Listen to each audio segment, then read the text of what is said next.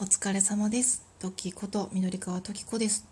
今日はマタニティママのために入院準備品、出産準備品を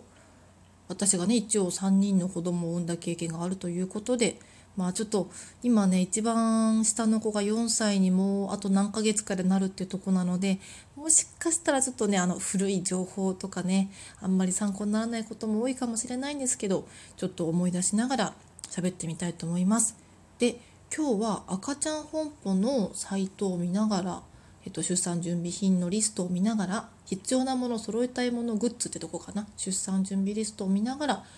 話していこうと思いますのでよろしくお願いします。はいその赤ちゃん本舗のサイトの入院準備のところからいきますね。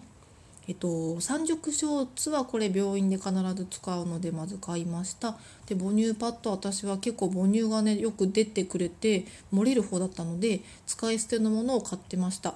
ただこれ人によるので全く使わなかったっていうママも私の周りにいたのでもしあの買いすぎちゃうのが困るって方はちっちゃめのパックのものをね1パック。私は使い使い捨てのあの捨てられるものを買ってたのでそれを買っとくといいかなと思います。たまに蒸れて痒くなっちゃうこととか夏あったのでまあその時期にもよると思いますが私は使い捨てを使っていました、えっと、お産用パッドはこれを病院で私はもらえたんですけどあのナプキンで代用できるので生理用の足りなくなったらそれでいいと思います。で産後リフォーム用サポーターは私これ3000からトコちゃんベルトっていうのを使ってました。トコちゃんベルトで検索してもらえば分かると思います。私が使ってたのトコちゃんベルト2あの青っぽい色のものですね。えっと私が出産前が163センチの48キロぐらいの体型なんですけどそれで L サイズを使ってました。本当は試着ができるといいと思うんですがもしよかったら参考に。これあのーすごくね骨盤ケアになってあのそこまでこう苦しくなかったのであのずっと使ってました産後もなんかたまにあの出産してしばらくしてからも使ってたぐらいなのでよかったらあのトコちゃんベルトちょっと高いんですけど最初買う時これでもうずっと3000産後といけるのであの、ま、今からでも遅くないっていう方はね是非買ってみてください2人目私2人目の時買って3人目も使ってだいぶ元取ったのでよかったら買ってみてください。はいその下に産後用品ってありますね。ショーツは特に専用のセイパップショーツとか買いませんでした。サポーターニッパーも1人目の時はそういうわけで買ったんですけど、2人目以降はもう全部トコちゃんベルトで行ってます。次、お部屋着。えっと、私は子供たち全員4月5月生まれでちょうど春生まれなので、その時期の参考になればと思うんですけど、えっと、単肌着とコンビ肌着をめっちゃ買ってましたね。あの1人目の時は長肌着長下着も買ってたんですけど2人目3人目以降はいらないということが分かり単肌着とコンビ肌着をめっちゃ買ってました。コンビ肌着がすごい使いやすかったですね。あの足もちゃんとこう分かれてて。でドレスオールカバーオールっていうのは足が分かれてるか分かれてないかなと思うんですけどこれなんかそこまで気にしなくてもいいかなと思いますがえっとなんだろうこう下がずれ上がってきちゃうのが嫌だっていう方はカバーオールの足がちゃんとさばけてる方を買った方がいいと思うんですけど新生児の頃って足がピヨーンと伸びないのでなんかこうドレスオールみたいなやつでこうペラッとしてた方がなんかこういいのかなっても思うけど、まあ、これこのお母さんの好みじゃないかなっていうぐらいの差だと私はなんとなくちょっと記憶も曖昧なんですけど思います。ドレスオール3枚のプレオール2枚ぐらい買ってた記憶があります。でこれロンパースが生後3ヶ月後から着れる肌着って書いてあるんですけどこれ私あんまり買った記憶がなくてあのボタンがついてるのは買った記憶があんまないんですよ。これなんかそのボタンがうつ伏せにした時に痛そうだなっていうのとボタンの隙間からこうなんか隙間風が入ってくるんじゃないかなと思ってちょっとそれが心配であんまり買ってなくてもうなんか首が座ったら第2子第3子の頃はあの頭からこうかぶせるタイプのロンパースみたいな肌着を着せてた記憶がありますね。肩がちょっとこうあの広く開くようなあの西松屋とかに売ってるんですけどそういうのを買って。ましたね。お腹が出なくて確かにいいなと思います股までビッとなってるとね。ただちょっとこうあの遊びがあんまりないというかお股のところがジャストサイズなのでこれもあの3ヶ月になってから買い足すとかその子のサイズを見てでいいんじゃないかなと思います。おくるみは退院する時に使ったので1枚。これプレゼントでもらったので私もともとあったんですけど結構あると便利でした。寝る時とかもなんかこう足がちょっと隠せるというかね落ち着いてこうできるので1枚あればいいかなと思います。ソックスは季節的に使いませんでした。スタイはね1人目の時に結構使ったかな。履き戻しとかが多かったので。でこれもなんか3枚ぐらいあればいいかなと思います。ガーゼハンカチは結構その顔拭いたりお風呂でも使ったので10枚1パックのやつを買いました。まあ、でもそれ後からでも実は使えてなんか背中汗かいた時とかに、ね、よく汗取りとかって売ってるんですけどそれガーゼハンカチで代用とかもしてた気がするのであのたくさん持っててそうはないと思いますが、まあ、10枚ぐらいでいいと思います。ベストは秋冬寒くなった時に買いましたね。えっと、スリーピングバギーオールも寒くなった時に買いました。だから急いで買うものじゃないかな。帽子もね特に買わなかった気がする。なんかあんまりそんな帽子かぶして歩かせた記憶がなんかこう上にかぶせちゃったりあの日傘さしたりしてたのかな。でも帽子1個買ったかな最初は。夏のお出かけの時は。でもあんまりなんかかぶせる新生児の頃かぶせるよりはなんかこう上にタオル巻いて日よけするとかだった気がします。あこれさっき言ってた汗取りパッドが出てきましたね。汗取りパッドは買ってなかったかな。あなんか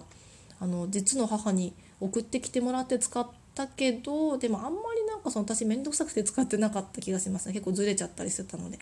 はい次ミトンはね使ってません。全然これ1回も使って3人1回も使ってません。買ってません。はい。その後アドバイス書いてあるのはこれは見ていただければいいと思います。なるほどその通りっていうことが書いてあるので 見てみてください。はい次おむつ替え用品いきますね。私は紙おむつ派でした。で新生児用のパックを入院前に1個買ってたんですけどそれがねあの本当に結構そのその子の成長にもよるんですけどねキツキツになってきちゃった時があったのでもう買い置きは1パックでもし次買うならもう次 S サイズを買っちゃっていいと思います。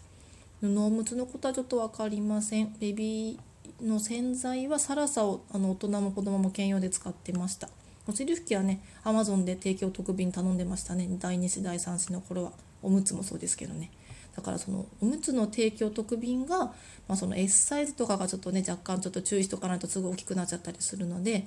気をつけてくださいって感じですかね。だから新生児用はたくさん買わない方がいいですね。でこのお尻温め器お尻拭き温め器とかは使ってないです。洗浄のやつも普通の霧拭きにちょっとお湯とか入れて使ってました。でこれちょっと皆さんに言いたいんですけどおむつ替えシートがね私あの小型犬用のペットシーツを使ってました。あの使い捨ての。これが結構あの使い捨てなので汚れてもポイッと捨てられて便利で家でも結構あのうんちの時とかにあと男の子が結構おしっこピューってしちゃったりするので あの心配な時下に敷いて使ってました。これかなり便利なのでよかったら使ってみてください。あとおむつバケツは買ってないんですよね。うちボスっていうあのおむつが匂わない袋っていうピンクいのをずっと愛用しててそれがもうなんかあんま匂わないのでそれに入れて普通にゴミ箱に捨てちゃってました。で赤ちゃんハンガーは Amazon でえっとちょっと当時のものと名前が違うかもしれないんですけど似てるのがあったので赤ん坊カンパニーのベビー用取り外し10連ハンガーって取り外してるのを使ってるとこれあの単体でもハンガー単体でも使えるので便利でした。はい次お風呂ケアですね。お風呂ケアはベビーバスは空気で膨らますやつを使ってました。あの収納が効くのでだいぶ楽でしたね。